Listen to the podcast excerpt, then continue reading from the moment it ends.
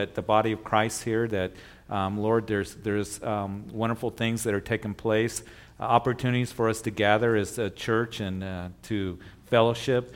And I thank you for tonight that we're here and the kids are, are uh, learning great lessons and the youth, the middle schoolers, and the high schoolers. We pray that you touch their hearts and, and bless them. And Lord, us in this sanctuary, as we cover these two chapters, I pray that we would be attentive, that, Lord, that uh, we know that you desire to speak to us, uh, to bless us here tonight. And uh, with your word, and you would do just that. Help us to make application and to have clarity and understanding. And may we walk out of here, Lord, knowing that you want to do so much in our lives. How can it be that we can uh, be ones that are considered mighty men and women for you. So, Lord, uh, I know that's our desire. That's what uh, we want to be uh, ones that are used by you, one that have uh, godly character in our lives. And so, Lord, uh, may we be attentive to, to what you say to us tonight concerning these things. And it's in Jesus' name that we pray. Amen. As you go through the Old Testament, the, the books of Genesis to the book of Esther, is that section of the Old Testament that is called the historical books. And you know that Genesis is the book of beginnings, and uh, First Chronicles, in the first nine chapters, we saw a lot of genealogy.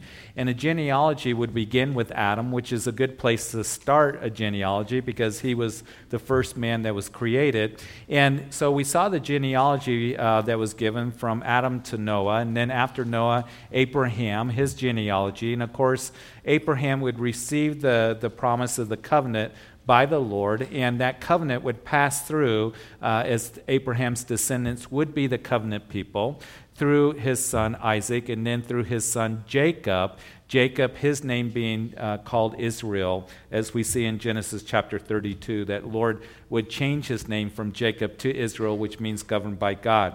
We also saw the genealogy of Jacob's sons. He had 12 sons who were the patriarchs of the 12 tribes of Israel.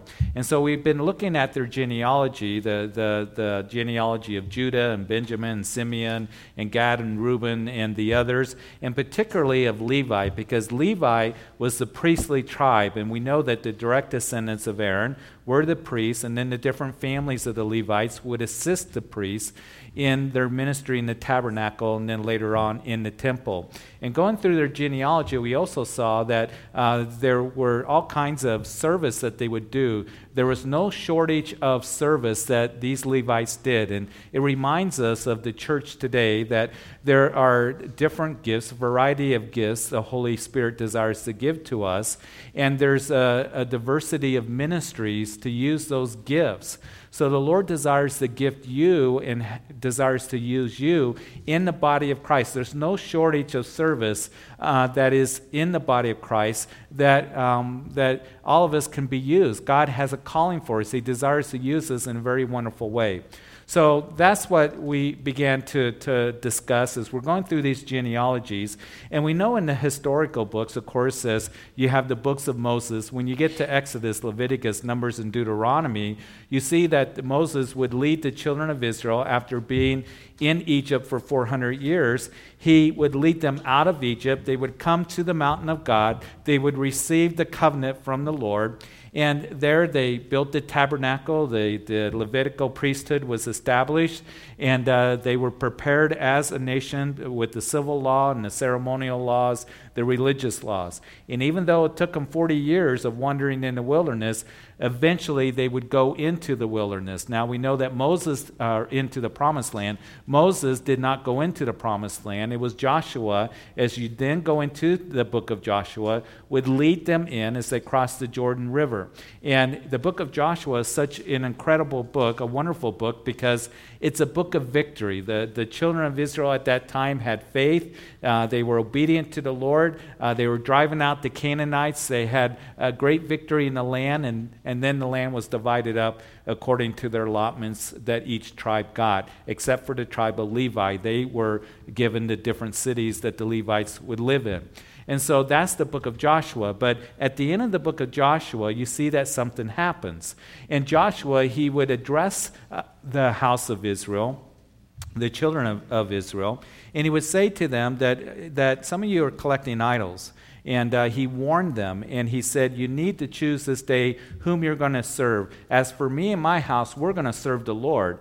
And that's the way that the book of Joshua ends. And then you go into the book of Judges. And the book of Judges is the opposite of Joshua in that Joshua is a book of victory, the book of Judges is a book of defeat. And the theme of the book of Judges was they did what was right in their own eyes. And they ignored the warning of the Lord not to worship those Canaanite gods. And we know that that generation after Joshua, they forgot about the Lord. They forgot about the wonderful works of the Lord. They began to serve the Canaanite gods, and then they would find themselves in bondage. This Sunday, as we're going to look at Paul the Apostle, he is going to address the Jews there in the synagogue on his first missionary journey, and he's going to give a history of uh, the Jews, kind of what I'm doing uh, right now. And um, he talks about that the judges lasted for a period of 450 years. So, in the days of the judges, it was just this cycle, is what it was, uh, of then rebelling against the Lord. Uh, they were worshiping idols and the Canaanite gods. They found themselves in bondage to somebody, to the Canaanites or the Moabites or the Midianites or the Philistines. Um, and then they would cry out to the Lord, and the Lord would raise up a judge or a deliverer. And you see that um, in the book of Judges. He raised up uh, Ehud, uh, that we talked about here in the genealogy. He was from the tribe of Benjamin. Uh, he would raise up Deborah in, in, chapter 4, Gideon in chapter 6, 7, and 8 of Judges. Uh, he would raise up uh, Samson that would go against the, the Philistines. And so these judges were raised up, but there was this cycle again that they would find themselves in bondage because of their disobedience. Well, after 450 years, when you get to 1 Samuel, Samuel was the last of the judges, and the people finally repented from their idol worship. But they would come to Samuel and they would say, We want to have a king ruling over us. And it was Samuel that was brokenhearted over that, and he prayed about it. And the Lord said, Samuel, they haven't rejected you, they've rejected me. And you see, the Lord wanted them to be ruled by him, Israel, governed by God. That's what the name Israel means. And he desired for them to obey him concerning the ceremonial laws, the civil laws. And he said, I'll bless you. That was a covenant that he made with his people there at Mount Sinai. And when the other nations saw that they were being blessed and protected by the true and the living God, then it would be a light to them and a witness to them and then they would turn to the true and the living God. And it was sad because when they said, We want to be like the other nations, it would break the heart of Samuel and break the heart of God. They haven't rejected you, Samuel. They rejected me, is what they have. I wanted them to be Israel. I wanted to truly govern over them. And so it was Saul from the tribe of Benjamin who was uh, anointed as the first king of Israel. And as you go through 1 Samuel, you'll see that he would start out very well. He was one that uh, was humble at first. He, he seemed to be hesitant at first uh, in receiving that calling of being the king.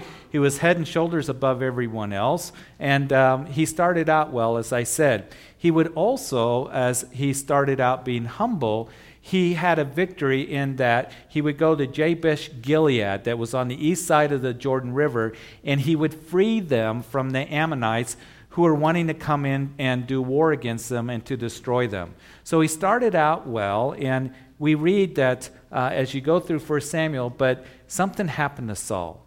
Something happened to him to where he turned inwardly and he became focused on himself. He wanted to be exalted before the people. Uh, he was disobedient to the Lord, unfaithful to the Lord. He offered uh, unlawful sacrifices. He did not obey the Lord in going and destroying all of the Amalekites. So in 1 Samuel chapter 15, you see that Samuel comes to Saul and he says, Saul, God has rejected you. And he's going to give the kingdom to another, and that is a man after God's own heart chapter 16 of 1 Samuel, you see that Samuel would go to the house of Jesse and anoint David as the new king of Israel. Now, David at that time is only about 13 years old. He's even too young to be in the army of Israel because chapter 17 is where he would go up against Goliath and kill Goliath. And he's bringing food to his brothers that were in the army, but he was too young.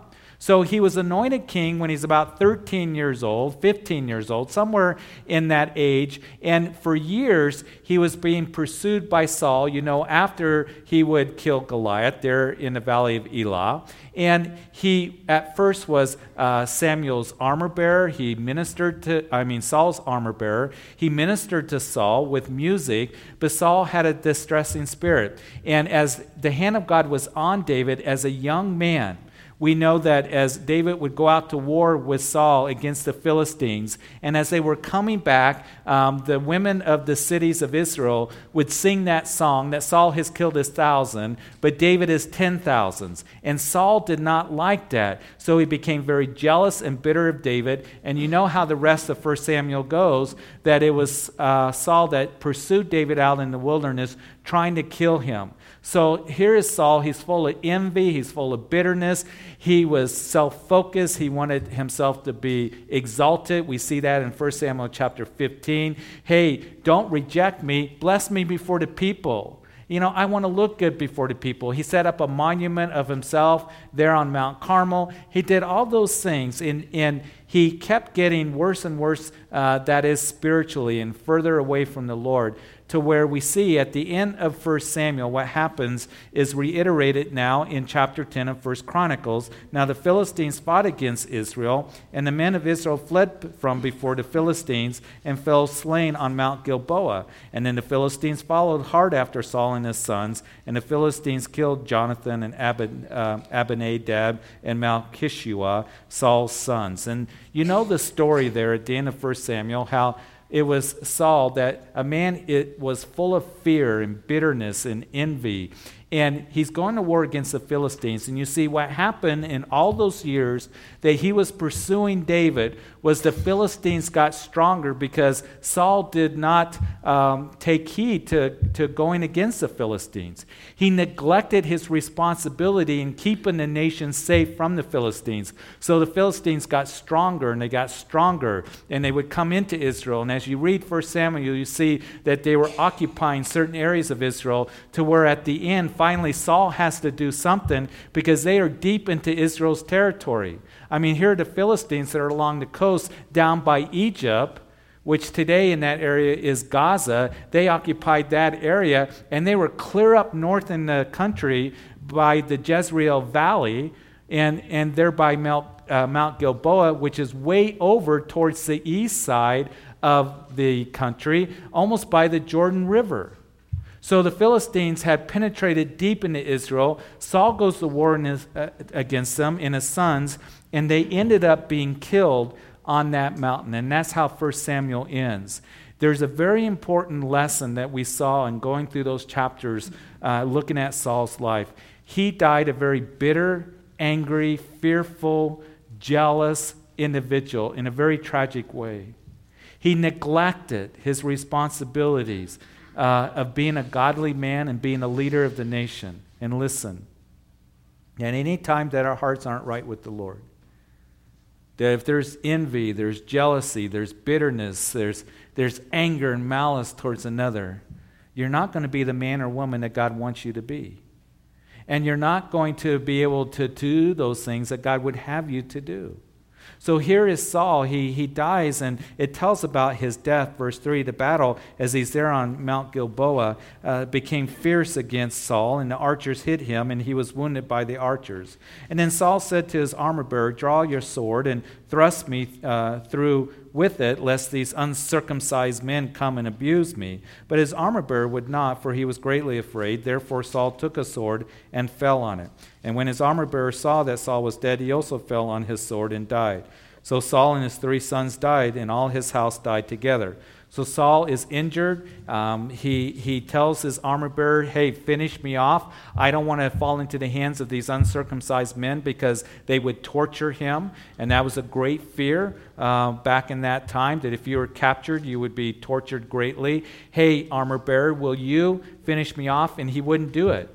So Saul falls on his sword, and here in the text, it matches what the end of 1 Samuel tells us that Saul would die. But in the first chapter of 2 Samuel, we see that there's a little bit of information that is given to us, or a little bit different account, and it's simply this that as uh, David was waiting to hear news about Saul, that an Amalekite comes to David and says, Here is Saul's crown and his bracelet, because this is what happened. When Saul was there and fell on his sword, he was still alive. So he asked me to kill him, and I killed him. And, and David, uh, you know, was one that um, would end up executing that Amalekite because he did that. He says, Your own testimony has, you know, made you guilty. How is it that you could touch the Lord's anointed? So, was it the Amalekite that ended up actually killing Saul, or was he dead when the Amalekite got there? We don't know for sure. It could have been possibly that the Amalekite came to David and he said, Hey, I finished Saul off because he thought he would be rewarded for that. He thought, hey, David has been harassed and chased and pursued by Saul for all these years. I'll just tell, you know, David that I did him in. And David will reward me. Well, David didn't reward him. David ended up executing him.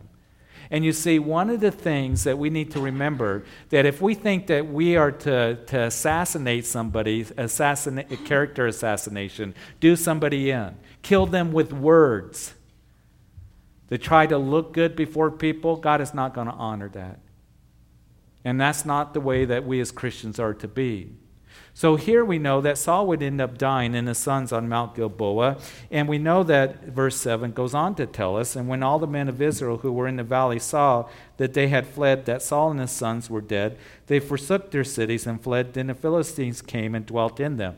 So after the death of Saul, this was a very, very dark time in Israel. The Philistines are occupying most of Israel, the heart of Israel, and their cities, and the people are fleeing, most of them, to the east side of the Jordan River. In verse 8, so it happened the next day when the Philistines came to strip the slain that they found Saul and his sons fallen on Mount Gilboa. And they stripped him and took his head and his armor and sent word throughout the land of the Philistines to proclaim the news in the temple of their idols and among the people. And then they put his armor in the temple of their gods and fastened his head in the temple of Dagon. What had happened is they, they took Saul's head, they put it in that temple of Dagon. You remember Dagon was the fish god. In 1 Samuel chapter 4, when the Philistines captured the Ark of the Covenant, they took the Ark of the Covenant, they put it in the temple of Dagon, and you recall the story that the Philistines came into the temple the next day to worship Dagon the fish god, and he had fallen over.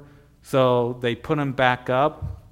And the next day they came in, and Dagon had fallen over again and you know his fins were broken and his you know and, and, all of that. And they said something's fishy here. So what they did is they took the ark of the covenant. They said it's got to go. And they sent it throughout their cities of the philistines. And wherever the ark of the covenant went god you know would plague the people. So that was the god that they were worshiping the fish god um, dagon. And that's where um, the, um, anyway that's where saul's head ended up. And they took his body and they pinned his body on the wall of Beth Shemesh. We know that from uh, 2 Samuel. And what happens is, is here are, verse 11, all at Jabesh Gilead heard that the Philistines had done to Saul, and all the valiant men arose and took the body of Saul and the bodies of his son, and they brought them to Jabesh and buried their bones under the tamarisk tree at Jabesh and fasted seven days. So Saul died for his unfaithfulness, which he had committed against the Lord, because he did not keep the word of the Lord, and also because he consulted a medium for guidance. And he did not inquire of the Lord, therefore he killed him and turned the kingdom over to David, the son of Jesse. So, what happens is because Saul, in the beginning of his reign, had saved the, the people of Jabesh Gilead, those men came to, uh, to Beth Shemesh. You can go to Beth Shemesh today. It was actually one of the cities of the Decapolis during the days of Jesus, and it was a Roman city. And you go through these fascinating ruins of Beth Shemesh, but then the ancient city that was existing at this time, it, it's a tell and, um, and you can walk on top of the tell, and you look to the west, and you see Mount Gilboa, where he died, not far. And then you see the stream that's down below in the valley, where Gideon and his men drank from that stream. And then you look over to the east, and you see where Jabesh Gilead was, just right on the other side of the Jordan River. So these men come over and they, they take Saul and his sons and give them a proper burial.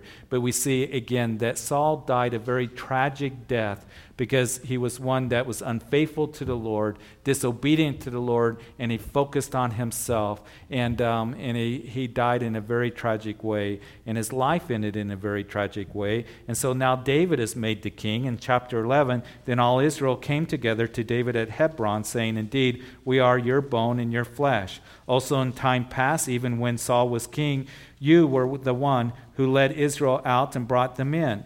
And the Lord your God said to you, You shall shepherd my people Israel, and be ruler over my people Israel. And therefore all the elders of Israel came to the king at Hebron, and David made a covenant with them at Hebron before the Lord. And they anointed David king over Israel according to the word of the Lord by Samuel. So as we look at chapter 11 here, we see that uh, David becomes the king. And for the first seven years, David only ruled over the tribe of Judah. He's ruling in Hebron.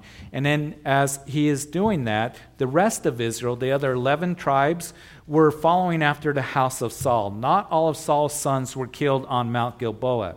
There was Ishobeth, and Ishobeth was ruling at that time. But over time, the house of David got stronger and the house of Saul got weaker. 2 Samuel chapter 4, Ishobeth ends up being murdered. And so the elders of Israel come to David there in Hebron and they say, Listen, we realize that God has called you to shepherd Israel, to be the ruler over Israel. You are the one, even when Saul was king, that was leading Israel out and bringing them in. It's obvious what they were saying that God has called you to lead us. And so they made him king, and David would be king over all of Israel for the next 33 years. And so here, as they recognize David, you are the one that God has called. We see that. I think there's an important principle in that, and that is if the Lord calls you to lead in ministry or, you know, when it comes to uh, the church or being a leader in, in your home, that it should be obvious to others that God is doing that work in you. Hey, I can see that God's hand is on that man, on that woman, and they're becoming a leader. God is using them. We can recognize it. You see, as we have leaders here, we only want to recognize and confirm what God is already doing in that person's life. And that's what they're doing here. They're saying, David, we see that you're leading. Even when Saul was king, you're the one that led us in and out. You're the one that was the warrior. You're the one that was doing battle against the Philistines, not Saul. So they made him the king. And we see that David would be one that would continue to defeat his enemies around him. Part of those enemies, we read in verse 4 and David and all Israel went to Jerusalem, which is Jebus, where the Jebusites were, the inhabitants of the land.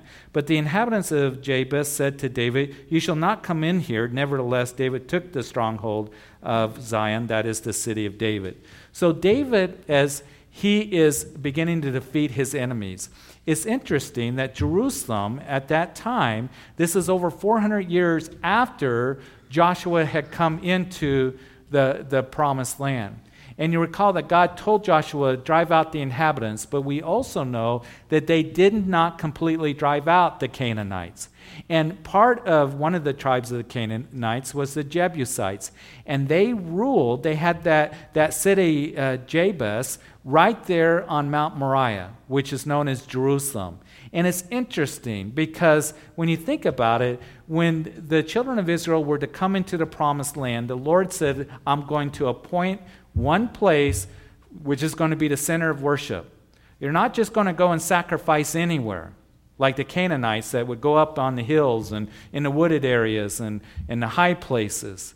But you're going to sacrifice at the appointed place. And so the tabernacle where they did the sacrifices would come and, and would be at certain places. It was not Shiloh for a while, and, and then it would go um, to, to other places.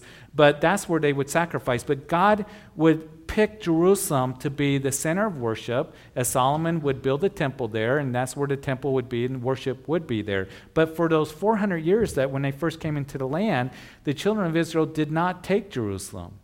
And the reason was is because it's on a hill. It, it, it was hard for them to take. They took all the land around Mount Moriah, but they did not take the city of Jebus. So they said, David, you think you're so tough? Come and get us if you think you can. They thought that they could not be defeated. They thought that we'll be safe here, you know, in this wall city. And so um, it was enemy territory.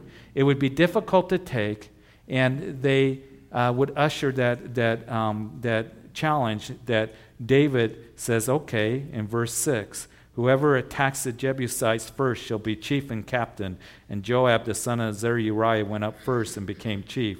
And then David dwelt in a stronghold, therefore they called it the city of David. And he built the city around it from the Millo to the surrounding area. Joab repaired the rest of the city.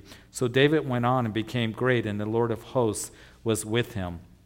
So they said, You can't come in here. You can't come here. And you see, that's what the enemy will say to you and to me. The enemy will say to you and to me, You can't do that. You can't minister there. You can't talk to that person about Jesus. And we need to remember that Philippians chapter 4 verse 13 tells us that we can do all things through Christ who strengthens us. I love to be around Christians that say, you know what, God has put these things on our heart, or put this thing on our hearts. So let's do it. Not, well, it's too hard, it, it's too difficult. We're going to have to put a lot of energy into doing this and a lot of work. I love being around Christians that say, you know, God has told us, He's put it on our hearts, we know it, and have the faith that God is going to work as we go and do battle, as, as we do what it is that he's called us to do. So David turns to his men in this case and he says, Listen, the first one who finds a way into the city is going to be my general. And of course, we know from 2 Samuel chapter 5 that was Joab. Joab, who was the nephew of David, born to his sister Zeruiah. And Joab, what he did was he found this water shaft that he climbed up uh, and he opened up the water shaft that was in the city. Now, when you go to the city of David today, just south of where the Temple Mount was, the city of David where David first lived, and, and that city of David would eventually grow and it would become Jerusalem. But it was fairly small, and um, in that area also was the pool of Siloam and, and uh, Hezekiah Hezekiah would later on build a tunnel, and you can go through Hezekiah's tunnel through there. And recently, as they've been doing a lot of excavations down there, that they found that shaft that they believe that Joab would climb up is 40 feet high. And how he climbed up there, they're not sure. But he would climb up that shaft and he would get into the city of Jebus and he would, you know, you know, uh, do battle and get to the gate and open up the gate where the rest of the troops would come in. So Joab would end up being the general for David for many, many years, and um, we read about him, of course, quite a bit in 2 Samuel. But it says here that David went on to become great, and the Lord of hosts was with him. David was great. Why? He was great only because the Lord of hosts was with him. The Lord was with him. You see, as we go through the rest of this chapter here, we got a lot more names here, and we're not going to go through all the names. But what we have listed in this chapter is David's mighty men. And what we're going to see here as we continue on and look at the mighty men of David, that we're going to see eight characteristics or eight truths, eight principles that made these guys mighty men. And if they are applied in our lives, then we can become mighty men and women for God as well. So if you're a note taker, I think it might be worth jotting down these eight things that we're going to look at here for the next few moments concerning David's mighty men that made them great, these characteristics that made them great, that if we apply it in our lives, make an application, that we too can become mighty men and women for God. And I think that you'll find this to be interesting. I, I hope that it's a blessing to you and helps you in your walk with the Lord. So we see that David's mighty men being listed, verse 10. Now these were the heads of the mighty men who David had, who strengthened themselves with him in his kingdom, with all Israel, to make him king according to the the word of the Lord concerning Israel. Now, before we get into these eight things that, that we see characterizing the, the lives of these mighty men uh, that made them great, uh, it's interesting that remember in sec, or that is 1 Samuel chapter 22 that David he's running from Saul, and and all of a sudden these these men start to join David. And, and in 1 Samuel chapter 22, you have the first mention of David's mighty men. And there were 400 men that gathered to David, that would be with David as Saul was pursuing him. Later on, it would change to 600 men. But it's interesting when you read 1 Samuel chapter 22, it tells us about these 400 men that are mighty men for David. And it says that they were the ones that were in debt, discontent, and distressed. That was the qualification of being David's mighty men. You were in debt, you were discontent, and you were distressed. But I think it's important for us to stop and consider that. Because you see, we need to have those characteristics in our lives if we want to, to, first of all, be mighty man and woman of God, that belongs to the army of the Son of David, the greater than David, Jesus Christ. You see, it's real important that we realize spiritually that we're in debt. We're in debt to sin, aren't we? We're in debt to sin. All of us have sinned, and the wages of sin is death. And that's the gospel message. That there is a debt for sin that you and I could not pay. Trying to become righteous, trying to, to keep the law, because we know that the New Testament comes along and tells us that we're all lawbreakers, that all of us are sinners. And you see, the law wasn't given so that we can try to keep the law. The law was given to show us that we're lawbreakers, that we're not holy, that we can't keep it, that we're all guilty before the Lord. And, and so that sin has separated us from God. There's a debt there that you and I can't pay. It is, can't be paid with all the gold and silver of the world. And as Peter comes along and says that Jesus Christ has redeemed us, and that word redeem means to be purchased. We have been purchased with the precious blood of the Lamb, not with corruptible things such as gold and silver. So, Jesus, He paid our debt on Calvary's cross. He went to the cross and He died for our sins. He redeemed us, purchased us to Himself. We cannot earn our way to heaven. Salvation is a free gift that comes by faith and trust in Him and surrendering your heart to Him. So there's a debt that is there, and Jesus came and paid that debt. He has provided forgiveness of sin for you and for me. So, for us to be a, a mighty man or woman for God, first of all, we got to realize that we're in debt, in need of Jesus' payment on the cross, that He made that payment and receive it. Discontent is the second thing that they were. And you see, you and I need to be discontent. The world doesn't satisfy. And my hope and prayer is that all of us would realize there is no hope in this world. Our only hope is in Jesus Christ. And our fulfillment and satisfaction and, and is found in a personal, intimate relationship with Jesus Christ. Listen, if you're hoping to find fulfillment and satisfaction ultimately in the world, you're not going to find it. You're going to end up being empty. You might find temporary fulfillment and satisfaction and pleasure and happiness, but you're going to find yourself being empty and unfulfilled, and you're going to find yourself hungering and thirsting. It was Jesus that said, Blessed are those who hunger and thirst for righteousness, for they shall be full. And Jesus would say, Come to me and drink. Come to me and drink, and out of your belly will flow torrents of living water. He said, Whoever eats and drinks of me will never hunger and thirst again. I pray that our contentment and satisfaction and fulfillment and real joy and purpose in life is because we have an intimate, close relationship with Jesus Christ. Be discontent with this world. This world is messed up and it's getting worse and it's going to get worse. And we know that the consummation of this world is going to be very, very ugly and very, very bad before the return of the Lord. But you and I, we belong to another kingdom, and that is Jesus Christ. The third thing, distressed. In other words, that, that we need to realize that Jesus, He rescued us. He's the one, I, love the song that we were singing, that, that we cried out to the Lord to be rescued, and He heard our cry. And Jesus has rescued us. He is our Savior. He has rescued us from hell and eternal damnation. So we see here that those were the mighty men of David as you read 1 Samuel chapter 22. And now we start to get specific of who they are in, in verse 11. And this is the number of the mighty men who David had Jashobeam, the son of Hachmonite, uh, the chief of the captains. And he lifted up his spear against 300 killed by him at one time. So David had three main mighty men. There's a list of these guys also, and they're spoken of in 2 Samuel chapter 23. And Jashobeam was also called, as you look at 2 Samuel chapter 23, verse 8, he was also known as Adino.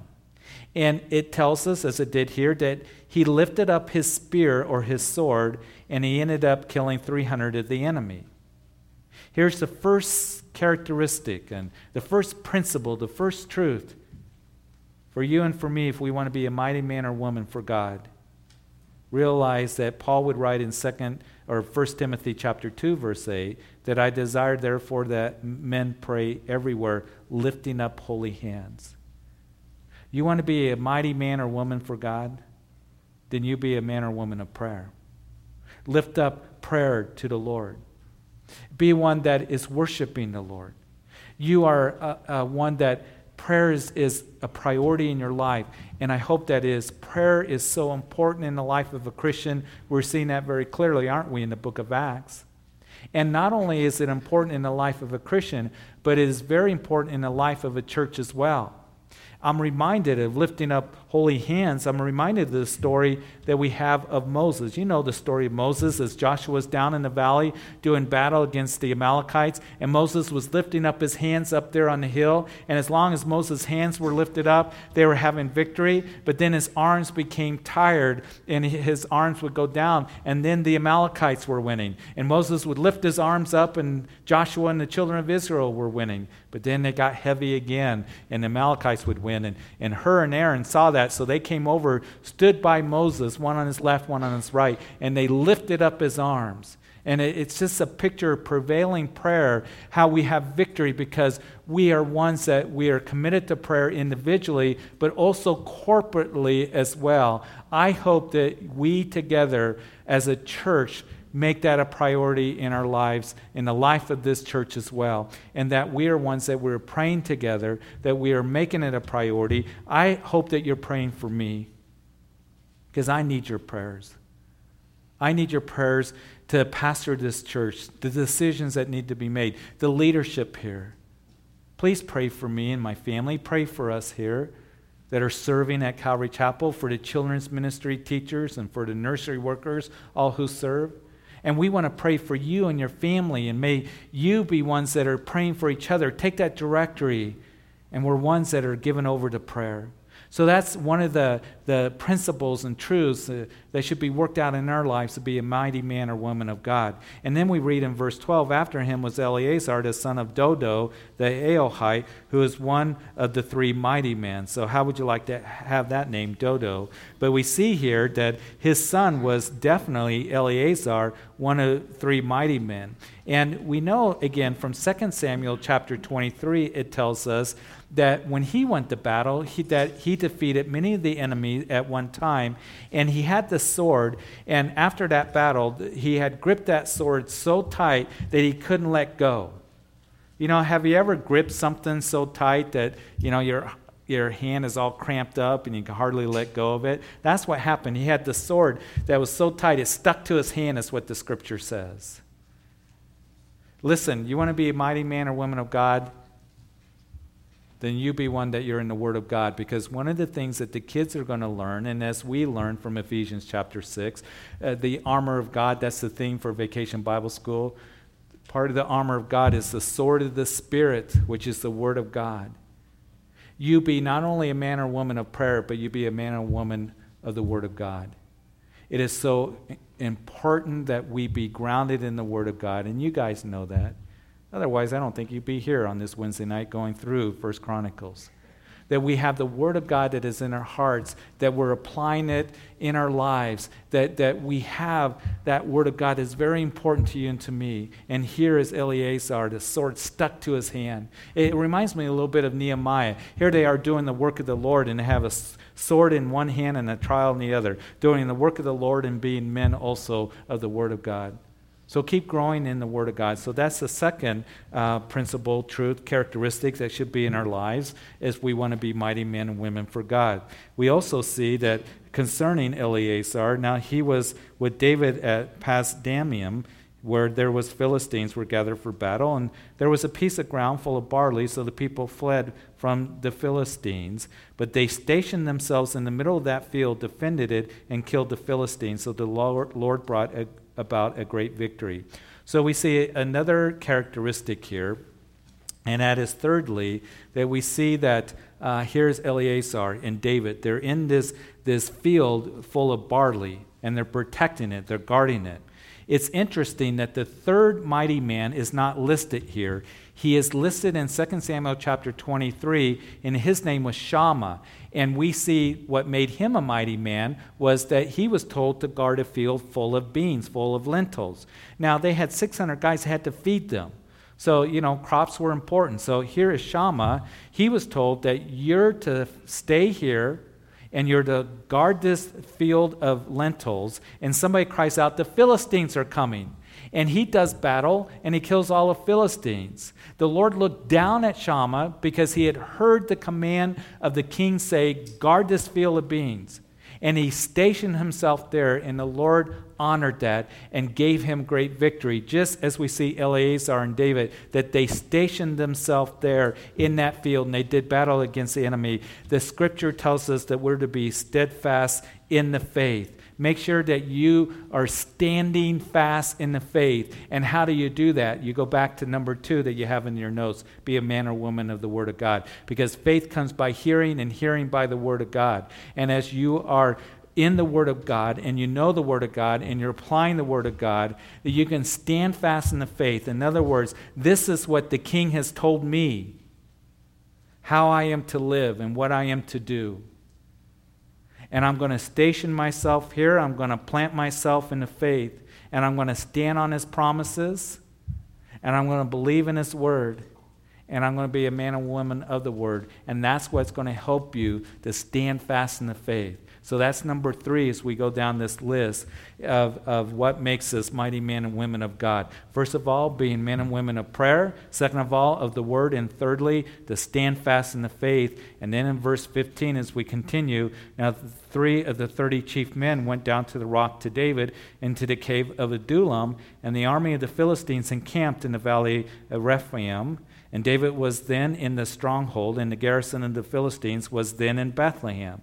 And David said with longing, Oh, that someone would give me a drink of water from the well of Bethlehem, which is by the gate. In verse 18, so the three broke through the camp of the Philistines, drew water from the well of Bethlehem that was by the gate, took it and brought it to David. Nevertheless, David would not drink it, but poured it out to the ground. And he said, Far be it from me, O my God, that I should do this. Shall I drink the blood of these men who have put their lives in jeopardy? For at the risk of their lives they brought it. Therefore, he would not drink it.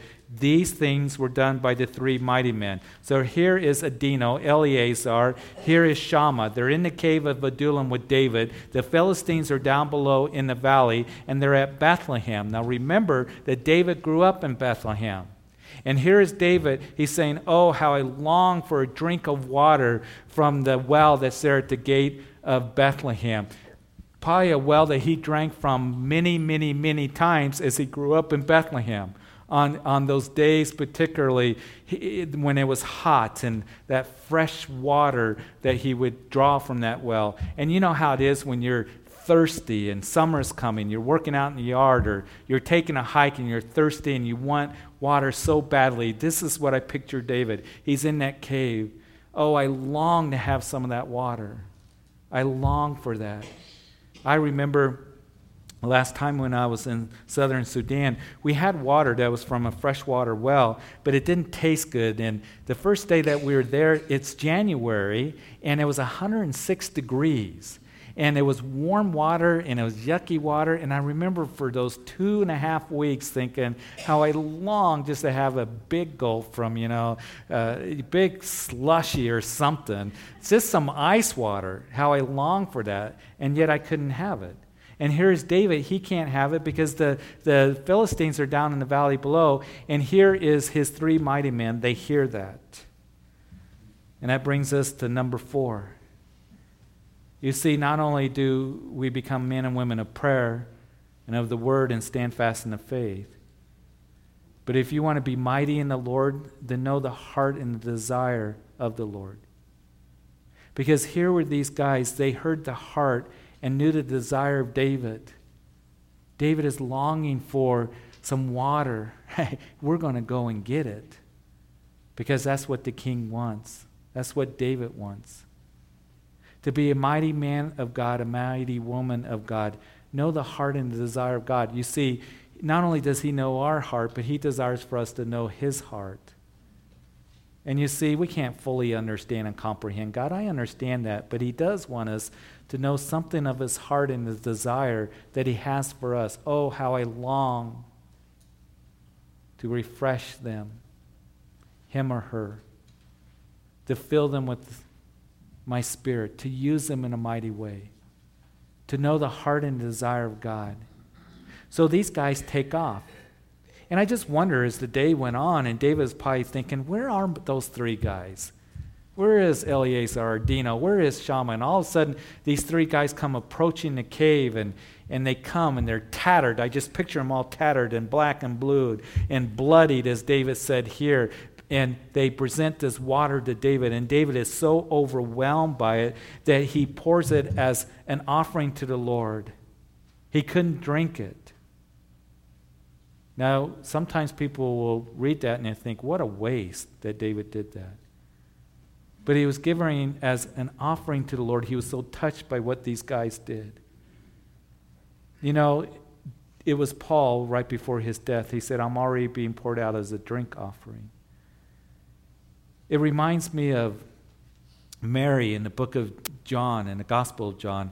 You know the story how right before Jesus' death on the cross, that she took that costly, you know, box of, of ointment and she broke the box and anointed Jesus for his burial. And it was Judas that spoke up and said, What a waste. But you see, she did it as an act of worship. David poured out the water because he was so overwhelmed by what his friend had done. He said, I can't drink this. The sacrifice, the service that they've done for me. Paul's saying, I'm already being poured out as a drink offering. He was dedicated to the Lord. You see, there are people that are going to come to you and to me and say, What a waste. You go to church on Wednesday night, you worship the Lord, you're, you're serious about serving the Lord.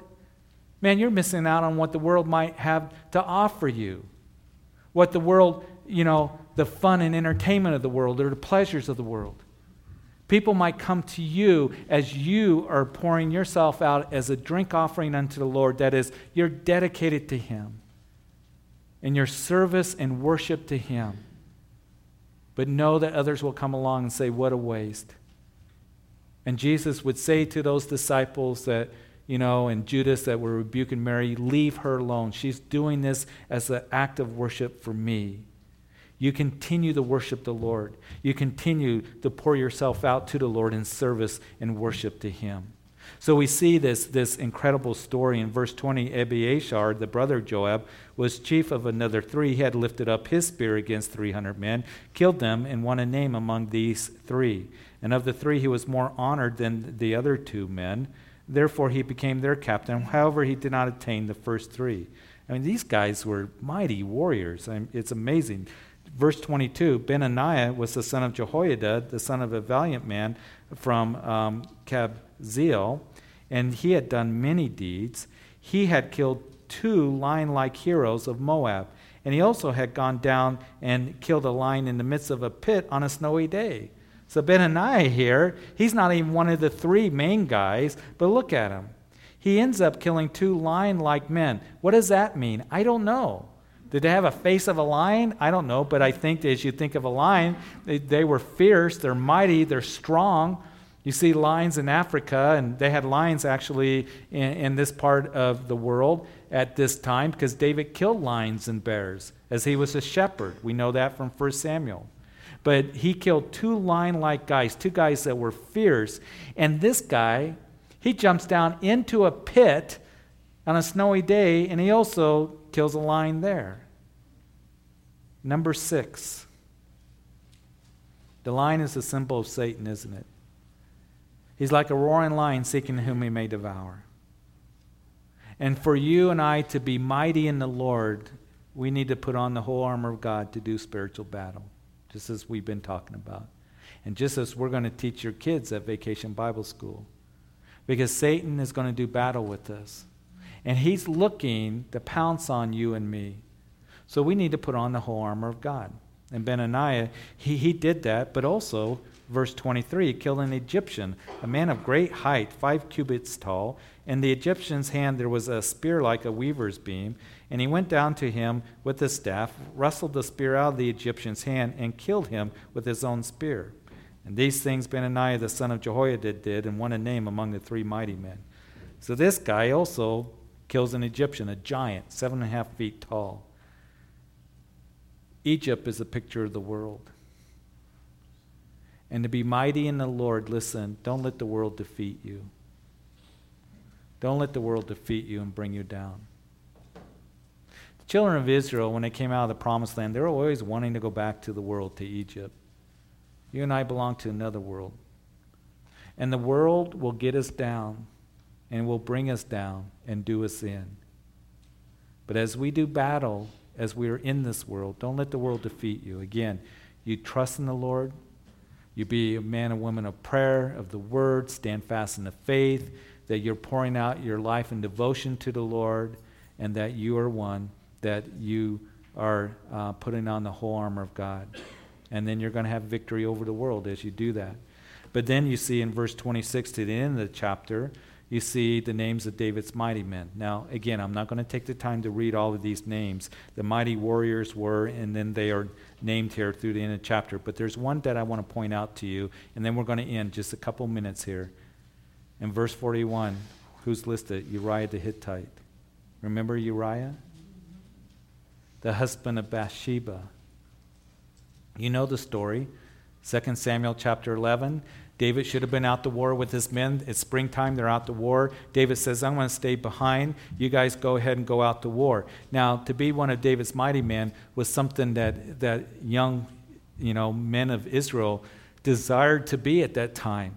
To be one of David's mighty men was a great honor. And one of the privileges is they would live around David's palace. And so here was Uriah, one of David's mighty men.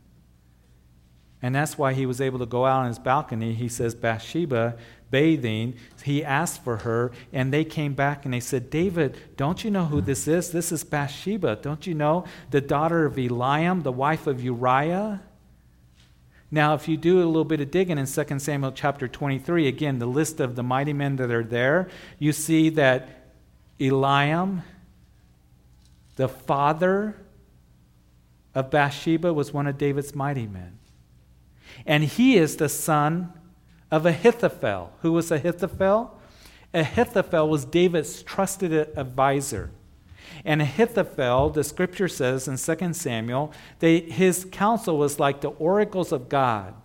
And David was very, very close to Ahithophel. That Ahithophel, as he, David writes in, in Psalm 55, you see, Ahithophel got angry at David and bitter towards David. And when Absalom, David's son, tried to take the throne away from him, Ahithophel, defected from David, went to side with Absalom and said to Absalom, Let me go after David this night, and I will go and kill him. That's how bitter Ahithophel was. And David was brokenhearted over that. And he writes about it in Psalm 55. He said, If it was, you know, somebody else, then it wouldn't have bothered me, essentially, what he says. But it was my companion, my equal. We walked together in, in the throng uh, of the Lord. That is, we went to the house of the Lord. We, we took sweet counsel together. And David, I think, was closer to Ahithophel than anybody, and that includes Jonathan. And he was brokenhearted over that. And he went through a lot of pain because Ahithophel wanted to kill him. And he says, Oh, you know, we took sweet counsel together, and I picture Ahithophel and David up at night, and David's just sharing his heart in Ahithophel as he spoke like the oracles of God. That's how close David was to him. David, don't you know who this is? This is Bathsheba. This is the daughter of one of your mighty men. She's married to also one of your mighty men, Uriah, and she is the granddaughter of Ahithophel, your best friend, your trusted advisor. And David said, I don't care. I want her. That's how powerful lust is. And I think that David at that time was prideful because he thought, I've defeated my enemies. I'll let the guys go to battle. I'm about 50 years old. I've been there. I've done that. I don't need to go. Hey, I'll have Bathsheba send her back home, and that's the end of it. Nobody will ever know. Nobody needs to know. I'm the king. She comes back. Of course, she's pregnant. He sends for Uriah. Hey, Uriah, you need to go home, spend some time with your wife. Everything will be okay you know what? You've been out in the field for a while. Go and have a nice evening. I'll even send some food and some wine and stuff so you can have a nice romantic evening. Didn't happen. What did Uriah did? He slept outside. He said, How can I do this when my brethren is out there doing battle? He gives us the last characteristic, number eight. Be loyal to your brethren, like Uriah was.